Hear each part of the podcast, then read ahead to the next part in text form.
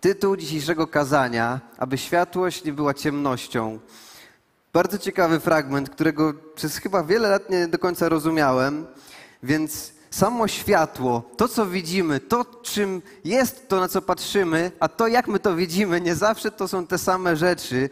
Światło samo w sobie jest blaskiem promieni świetlnych odbijających się w czymś to, na co patrzymy. Kiedy wy patrzycie teraz na mnie, to widzicie moje ciało, ale czy wy widzicie, widzicie na pewno to, kim ja jestem? Czy wy widzicie moje marzenia? Czy widzicie moje troski? Czy wy naprawdę jesteście w stanie powiedzieć, że widzicie mnie, Damiana, kiedy ja tu stoję? Widzicie tylko część, ale Bóg ma perspektywę, która przenika wszystko i nauczyć się widzieć siebie, Boga, innych w taki sposób, jak właśnie On nas widzi, to jest coś, do czego Bóg chce nas dzisiaj zaprowadzić. Więc pomodlimy się, przeczytamy fragment i zaczniemy kazanie. W Tobie, Panie, dziękujemy, że Twoje słowo jest naprawdę żywe, przemienia i modlimy się, żeby dzisiaj mówił do nas. Chcemy, Panie, się zbliżyć do Ciebie.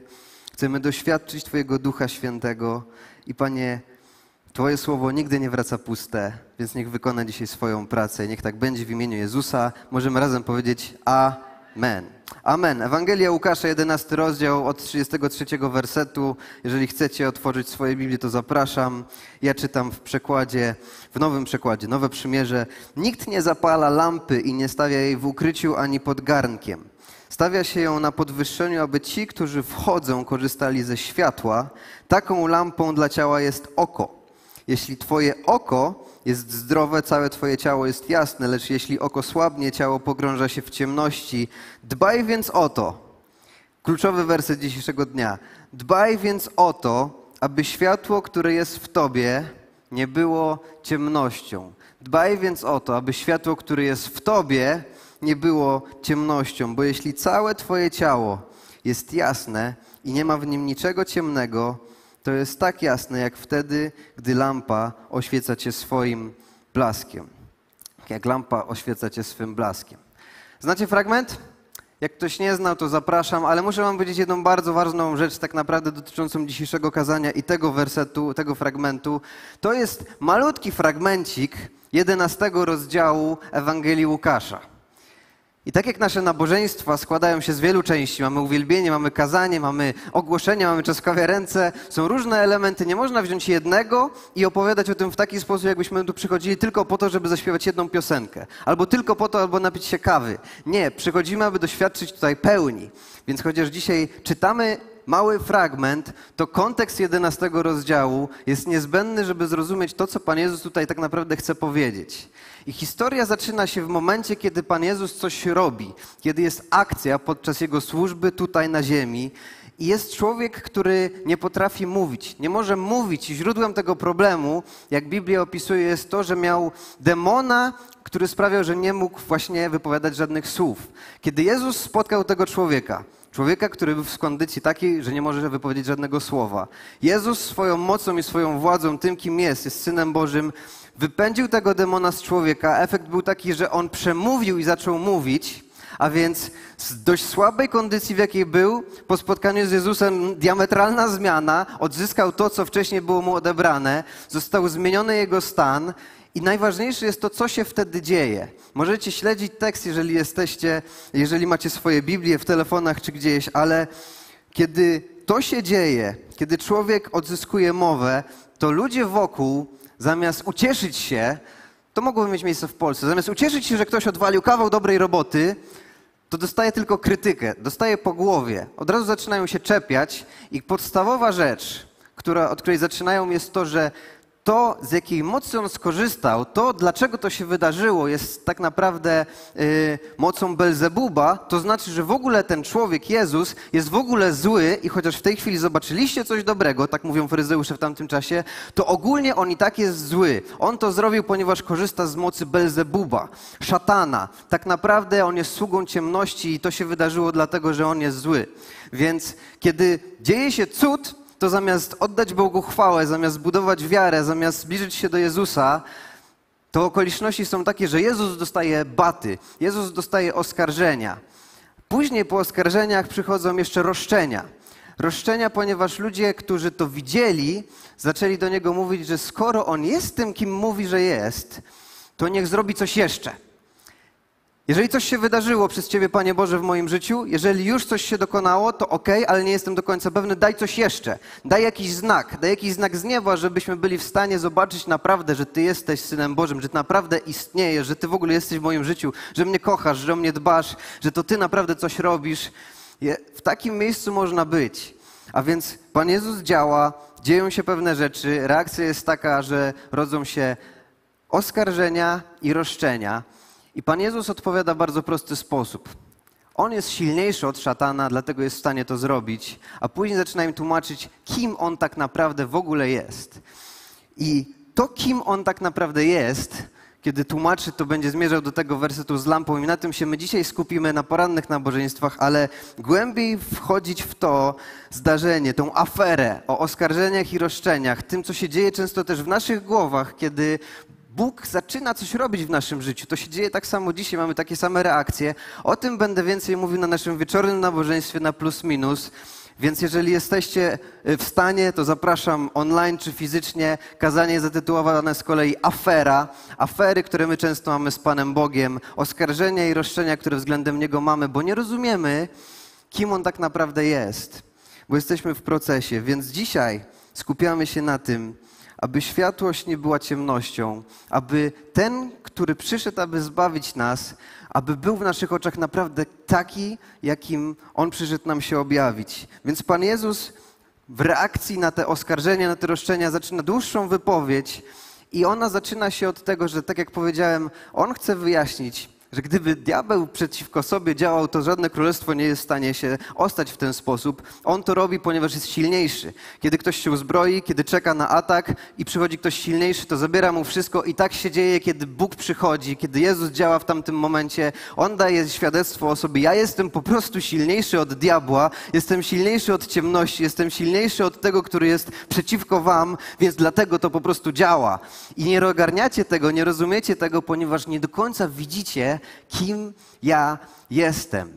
I odwołuje się do czegoś, co oni znali, do ludzi, którzy mieli dla niego wartość. I to jest bardzo ważny moment również dla nas.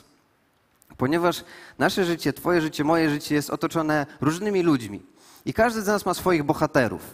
Jedni to będą celebryci, dla innych to będzie ktoś z rodziny, mama, tata, siostra, brat, jakkolwiek. Mamy ludzi, którym przypisujemy wartość na których patrzymy z podziwem, do których mamy szacunek, do których mamy uznanie za to, co zrobili, jacy są. I kiedy myślimy o tych osobach, to coś w nas rośnie. Od, podchodzimy do nich z właściwą postawą, z szacunkiem. Kiedy myślimy o nich, kiedy mielibyśmy wejść w interakcję z nimi, to zachowywalibyśmy się w odpowiedni sposób, jak z kimś, kto naprawdę jest ważny i zasłużył już na Twój szacunek i Twoje uznanie.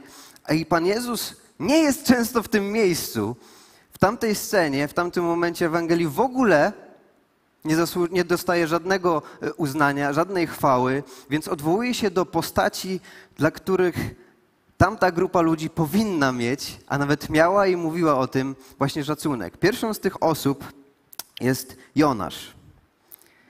Jezus będzie nawiązywał do tych osób, żeby pokazać coś o sobie samym, Historia Jonasza, jeżeli nie znacie, można przeczytać. Jest to krótka księga w Starym Testamencie, którą w tamtych czasach bardzo dobrze znali, ale było miejsce, była grupa ludzi. Znamy tą przede wszystkim historię, że człowiek nie chciał pójść tam, gdzie Bóg go chciał posłać. Ryba go połknęła przez trzy dni, wypluł go i tak w tym miejscu, gdzie Bóg chciał. Ale co jest istotne w tym, co Bóg, co Jezus w tym momencie chce powiedzieć? Historia zaczyna się od tego, że Bóg widzi grupę ludzi, całe miasto w zasadzie i kondycję, w jakiej oni się w tej chwili znajdują. I czytamy w pierwszym rozdziale, w drugim wersecie coś takiego. To polecenie Boga do Jonasza. Wstań i udaj się do Niniwy, tego wielkiego miasta i uprzeć jego mieszkańców, że postanowiłem rozprawić się z ich złem. Jezus odwołuje się do tego, że Bóg jest tym, który ma taką perspektywę, która jest w stanie we właściwy sposób zdiagnozować, w jakiej kondycji nasze życie jest. On był w stanie zdiagnozować, w jakiej kondycji byli ludzie w Niniwie, i ponieważ ich kochał, ponieważ o nich dbał, to chciał wysłać im sygnał, że coś jest z wami nie tak, że coś w Twoim życiu wymknęło się spod kontroli, że zacząłeś kręcić się wokół niewłaściwych rzeczy, że w centrum zaczyna znajdować się nie to, co powinno. Więc Bóg, chcąc zmienić nasze przeznaczenie, a przeznaczenie, kiedy trwamy w grzechu, jest raczej słabe, posyła sygnał, aby dać nam możliwość zmiany. I kiedy cała historia w księdze Jonasza się odbywa, dochodzi do trzeciego rozdziału, dziesiątego wersetu, gdzie czytamy coś pięknego. Bóg rzeczywiście dostrzegł ich zmianę. Zauważył, że odwrócili się od złego, dlatego wezbrała w nim litość. Miał zesłać na nich nieszczęście, ale nie zesłał.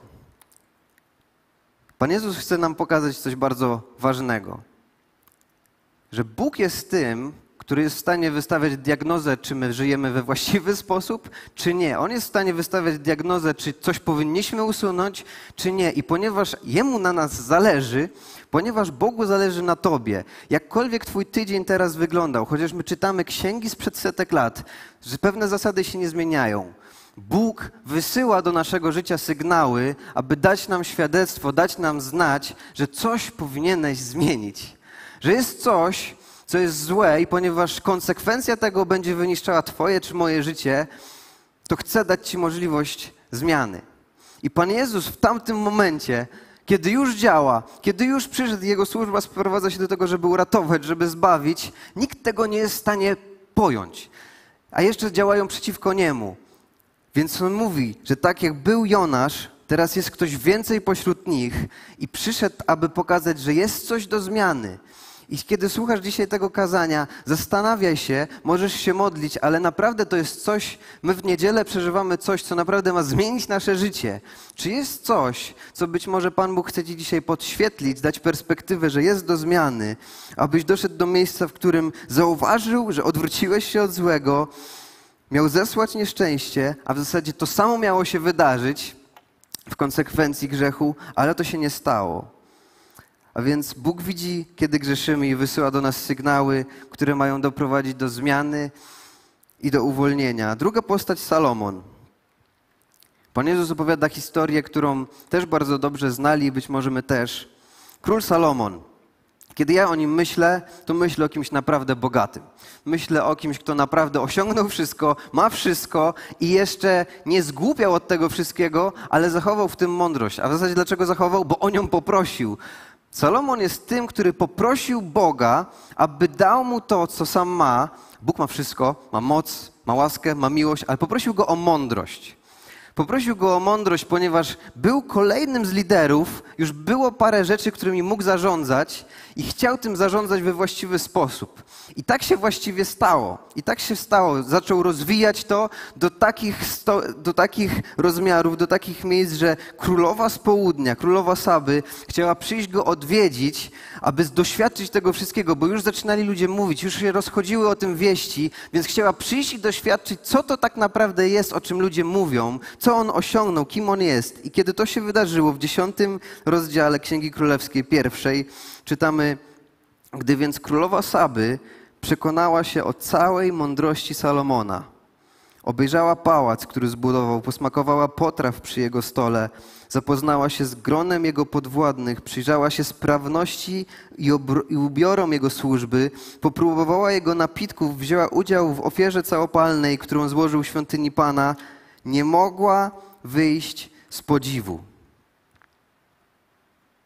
Dlaczego Pan Jezus nawiązuje akurat do Salomona i akurat do tej historii, akurat do tego spotkania? Ponieważ jest tak ogromny kontrast między tym, co, między tym, co się dzieje, kiedy królowa Saby odwiedza Salomona, a tym, kiedy Jezus odwiedza król, władca, Bóg, stworzyciel, ten, który nas wszystkich do życia powołał i przyszedł, aby nam pokazać drogę i otworzyć drogę do Ojca, jest tak wielki kontrast, kiedy On chodzi po ziemi, z tym, jaka jest reakcja na Jego obecność, że pokazuje, że gdybyście tak naprawdę rozumieli, kim ja jestem, to właściwa reakcja to byłby zachwyt. Gdybym właściwie był przez Ciebie odbierany, gdybyśmy faktycznie widzieli Boga takim, jakim On jest, bo nas to spotyka tak samo, to zamiast oskarżeń, roszczeń, zamiast różnych problemów w naszej głowie, reakcją na Bożą obecność byłby zachwyt.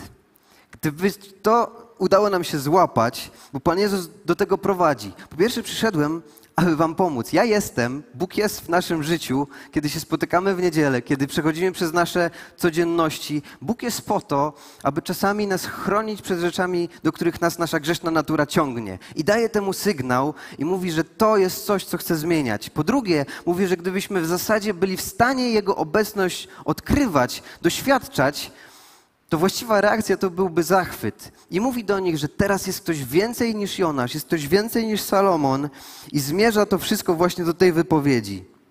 Nikt nie zapala lampy i nie stawia jej w ukryciu ani pod garnkiem. Stawia się ją na podwyższeniu, aby ci, którzy wchodzą, korzystali ze światła. Ja poproszę na chwilę o ciemność. Zwłaszcza jak spójrzcie na ekrany, albo jesteście online. W ciemności nie da się w zasadzie zobaczyć tego, co się dzieje. Nie jesteś w stanie właściwie ocenić sytuacji, kiedy jesteś w ciemności. I to był stan, w którym każdy z nas był, zanim spotkaliśmy Jezusa. To jest stan, w którym są ludzie w tym fragmencie, kiedy Jezus już chodzi w ciemności, nie jesteś właściwie diagnozować, właściwie zobaczyć. Więc niech się stanie światłość 3, 2, 1, zapraszam z powrotem. Jezus przyszedł, aby się nie chować, tylko aby ten, który jest światłością, mógł oświetlić i dać wzór i dać przykład na to, jaki jest Bóg, o którym ktoś mówi, jaki tak naprawdę, jakie tak naprawdę jest jego serce i jaki tak naprawdę jest stan człowieka w tym wszystkim. On jest światłością i kiedy mówi, że nikt nie zapala lampy i nie stawia jej w ukryciu ani pod garnkiem, ani pod garnkiem, on nawiązuje do samego siebie, że ja nie przyszedłem na ten świat, aby się tu chować, niezależnie od opinii, niezależnie od momentu, niezależnie od tego, jaki jesteś on nie zamierza się chować, on przyszedł, aby oświetlić i pomóc nam doświadczać życia takim, jakie on dla nas zaplanował. Przeprowadzać nas przez różne sezony, przez różne momenty, ale cały czas być razem z nami. Problem polega na tym i frustracja polega na tym, że my nie jesteśmy w stanie często dostrzec rzeczy w taki sposób, jak on je widzi. A czasami nawet nie podejmujemy wysiłku, zapominamy, że nasza perspektywa, to jak ja rzeczy widzę, to nie zawsze jest to, jakimi rzeczami są, jakimi te rzeczy są naprawdę. Dlatego dalej jest napisane: Taką lampą dla ciała jest oko. Jeśli Twoje oko jest zdrowe, całe Twoje ciało jest jasne.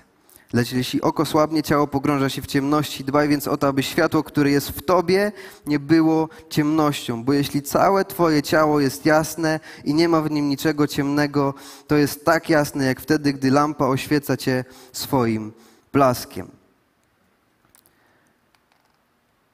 Dlaczego Jezus jest w stanie być w centrum pośród ludzi, być światłością, tym, który oświetla, tym, tak jak mamy lampy nad sobą, żeby widzieć wyraźnie to, co jest fizyczne, dlaczego nie jesteśmy w stanie widzieć wyraźnie często tego, kim On jest i jak On widzi okoliczności, w których jesteśmy? Fragment mówi o tym, aby dbać o to, co jest w nas. Pan Jezus z faryzeuszami zawsze miał konfrontację, znaczy z większości razy te konfrontacje zmierzały do tego, że my dbamy o to, co jest na zewnątrz, a on widzi to, co jest w środku. My chcemy uzyskać uznanie na zewnątrz, a on dba o to, co jest w środku.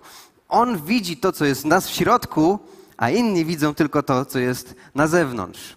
Im głębiej z kimś jesteśmy w relacji, tym mniej możemy lecieć na zewnętrznych rzeczach, a tym bardziej odkrywamy, jakimi często bestiami jesteśmy w środku. Jak reagujemy, kiedy przychodzi ciśnienie. Co się dzieje, kiedy spędzamy ze sobą tydzień, dwa albo czterdzieści lat. Naprawdę, im głębiej w relacji jesteśmy, tym bardziej odkrywamy to, jacy jesteśmy w środku. I dlatego małżeństwom tak ciężko trwać, ponieważ musimy nie tylko lecieć na emocjach, ale rozumieć, że podjęliśmy decyzję i chcemy się też zmieniać i usługiwać sobie nawzajem. Dlatego Pan Jezus chce doprowadzić nas do takiego miejsca, w którym będziemy w środku mieć te rzeczy, które On w nas chce umieścić. Wyzwanie polega na tym, że kiedy żyliśmy bez Boga, napełniać nasze życie mogło wszystko Ale kiedy światłość przyszła i każdy z nas miał ten moment, a może nie miałeś, może jesteś dzisiaj pierwszy raz i słuchasz tego wszystkiego, nie wiesz o co chodzi, to chcę Ci powiedzieć, że ja tu jestem, ponieważ 10 lat temu byłem w takiej ciemności, zajaśniało to światło i zobaczyłem Boga takim, jakim On jest, Jezusa takim On tu jest. Zostało to przed moimi oczane, oczami nagle odkryte i kiedy zobaczyłem to, jaki On jest, to zobaczyłem też, jaki ja jestem i że są rzeczy, które chcę w sobie zmienić, które mi nie pasują. Dlatego poprosiłem Go, aby przyszedł do mojego życia, aby mnie zbawił, aby mógł zostawić mój grzech tam, gdzie Jego miejsce, pod krzyżem i przyjąć dar łaski zbawienia, aby mieć życie wieczne i relacje z Nim już tutaj i doświadczam tego i jesteśmy w procesie i nagle światło w nas zaczyna się świecić i perspektywa nagle, jeżeli pamiętasz ten moment swojego życia, być może to był proces, być może to było nagłe, jeżeli pamiętasz ten moment, to musi, musi być ten moment, że nagle przedefiniowujesz różne rzeczy. To, jaki widziałem do tej pory, zostawiam i teraz mam nową Bożą perspektywę. Dlatego w liście do Rzymian jest napisane: Nie podporządkowujcie się już więcej wzorcom tego wieku, niech was przeobraża wasz nowy sposób myślenia, tak, byście potrafili rozpoznać, co jest wolą Bożą, co jest dobre, przyjemne i doskonałe.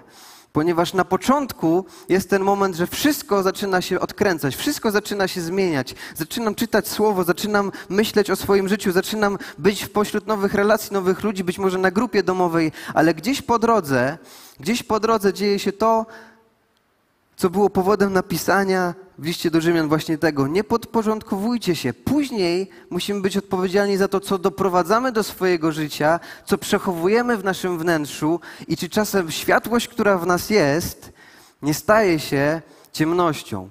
Czy zamiast człowieka, który ma wprowadzać zupełnie inną perspektywę, inne zdanie, Bożą zmianę, Bożą atmosferę, Boże Królestwo tam, gdzie jest, nie zaczynam podłapywać zewnętrznych komunikatów, gadać tak jak wszyscy, kiedy Bóg ma inne zdanie.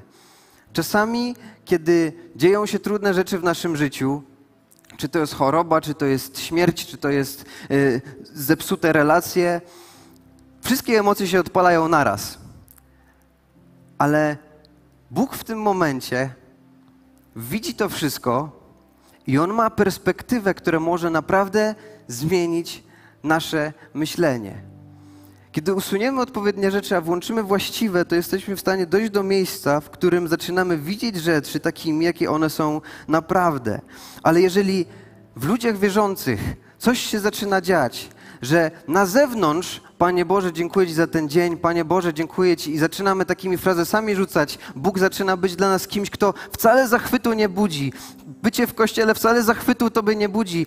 Modlitwa wcale żadnego zachwytu nie budzi. Słowo żadnego zachwytu w Tobie nie budzi. Żadne świadectwo Twojego życia zachwytu nie budzi. Zaczynamy marnować się i zaczynamy funkcjonować w jakiś zupełnie nieboży sposób, ponieważ tracimy Jego obecność, tracimy to, co On chce nam dać, tracimy tą światłość, która powinna być w środku i perspektywę, która powinna sprawiać, że nawet czasami nasze zwykłe, normalne życie zamienia się w coś ponadnaturalnego, w coś pełnego światłości, pełnej Jego obecności, coś sprawiającego, że chce się żyć. Jeden z komentatorów biblijnych mówi, że Jezus widział królestwo w ziarnku gorczycy. Widział cudowną kobietę w nierządnicy. Ujrzał litą skałę w Szymonie i kogoś, kto potrafił kochać w synu gromu. Ujrzał w dziecku obywatela nieba, w kawałku chleba jego połamane ciało, w kielichu pospolitego wina jego świętą krew. Nigdy nie było takiego spojrzenia, takiej perspektywy, bo nigdy nie było takiej natury. Ten świat tam, gdzie pracujesz, rodzina, w której jesteś, miejsce, w których nas Bóg postawił, potrzebuje ludzi, którzy mają nową, odrodzoną naturę, nową Bożą perspektywę, którzy są w stanie spojrzeć na człowieka, który jest na końcu swojego życia, w jakimś dnie, w jakimś marazmie, w jakimś miejscu, z którego myśli, że nic ciekawego nie będzie, w miejscu rozpadu relacji i spotkać kogoś, kto ma taką perspektywę jak Bóg sobie patrzę, jak tutaj zespół gra. Kiedyś byłem y, w zespole w uwielbieniu gitarzystą i pomodliłem się do Pana Boga. To była taka szczera modlitwa. Panie Boże, ja chcę Tobie służyć, chcę z Tobą być, ale chcę grać na gitarze i więcej yy, nie. To było bezpieczne miejsce, ale Pan Bóg, Boża perspektywa jest taka, że na przykład patrzy na gitarzystę i widzi kaznodzieję, widzi pastora, patrzy na ciebie i widzi kogoś, kto jest w stanie usłużyć w modlitwie, widzi nas jest w stanie widzieć ludzi, którzy są potrzebni w miejscach, w których nas postawił, aby naprawdę szukać i zbawić to, co zginęło. Jeżeli odpalimy światłość w nas i zaczniemy szukać Bożej perspektywy, a kiedy ją widzimy, widzimy ją wtedy, kiedy właściwie widzimy Jego. To, co widzimy, zależy od tego, jak widzimy Jego. Będziemy się modlić za chwilę, więc chciałbym, żebyście, żebyśmy wstali. Jedna rzecz na koniec. Jeżeli patrzymy na jakąś rzecz i przestajemy widzieć w niej Boga, to ona przestaje mieć właściwy sens. Przykład ślubów i pogrzebów jest bardzo prosty. Śluby bez Boga również się mogą odbywać i to, to pozornie ma sens. Ponieważ są jakieś korzyści, są jakieś emocje, jest jakaś relacja, jest jakaś przyszłość, jakaś decyzja, ale to nie będzie miało tej samej siły, jeżeli nie będzie tym, do czego Pan Bóg to powołał, aby było relacja między dwójką ludzi i nim, która symbolizuje to, że jesteś częścią Kościoła, który Bóg tak bardzo kocha, że oddał za niego swoje życie, ponieważ miłość to decyzja, to poświęcenie i ja chcę kiedyś wielką ucztę wyprawić, żeby powołać nas wszystkich do wieczności i zrobić wesele baranka, gdzie Kościół i Syn Boży będą razem. Jeżeli gubimy perspektywy, jak wielka głębia jest w tym, czym małżeństwo jest, to gubimy w ogóle tego sens. Śmierć z kolei zawsze przychodzi z tą samą siłą.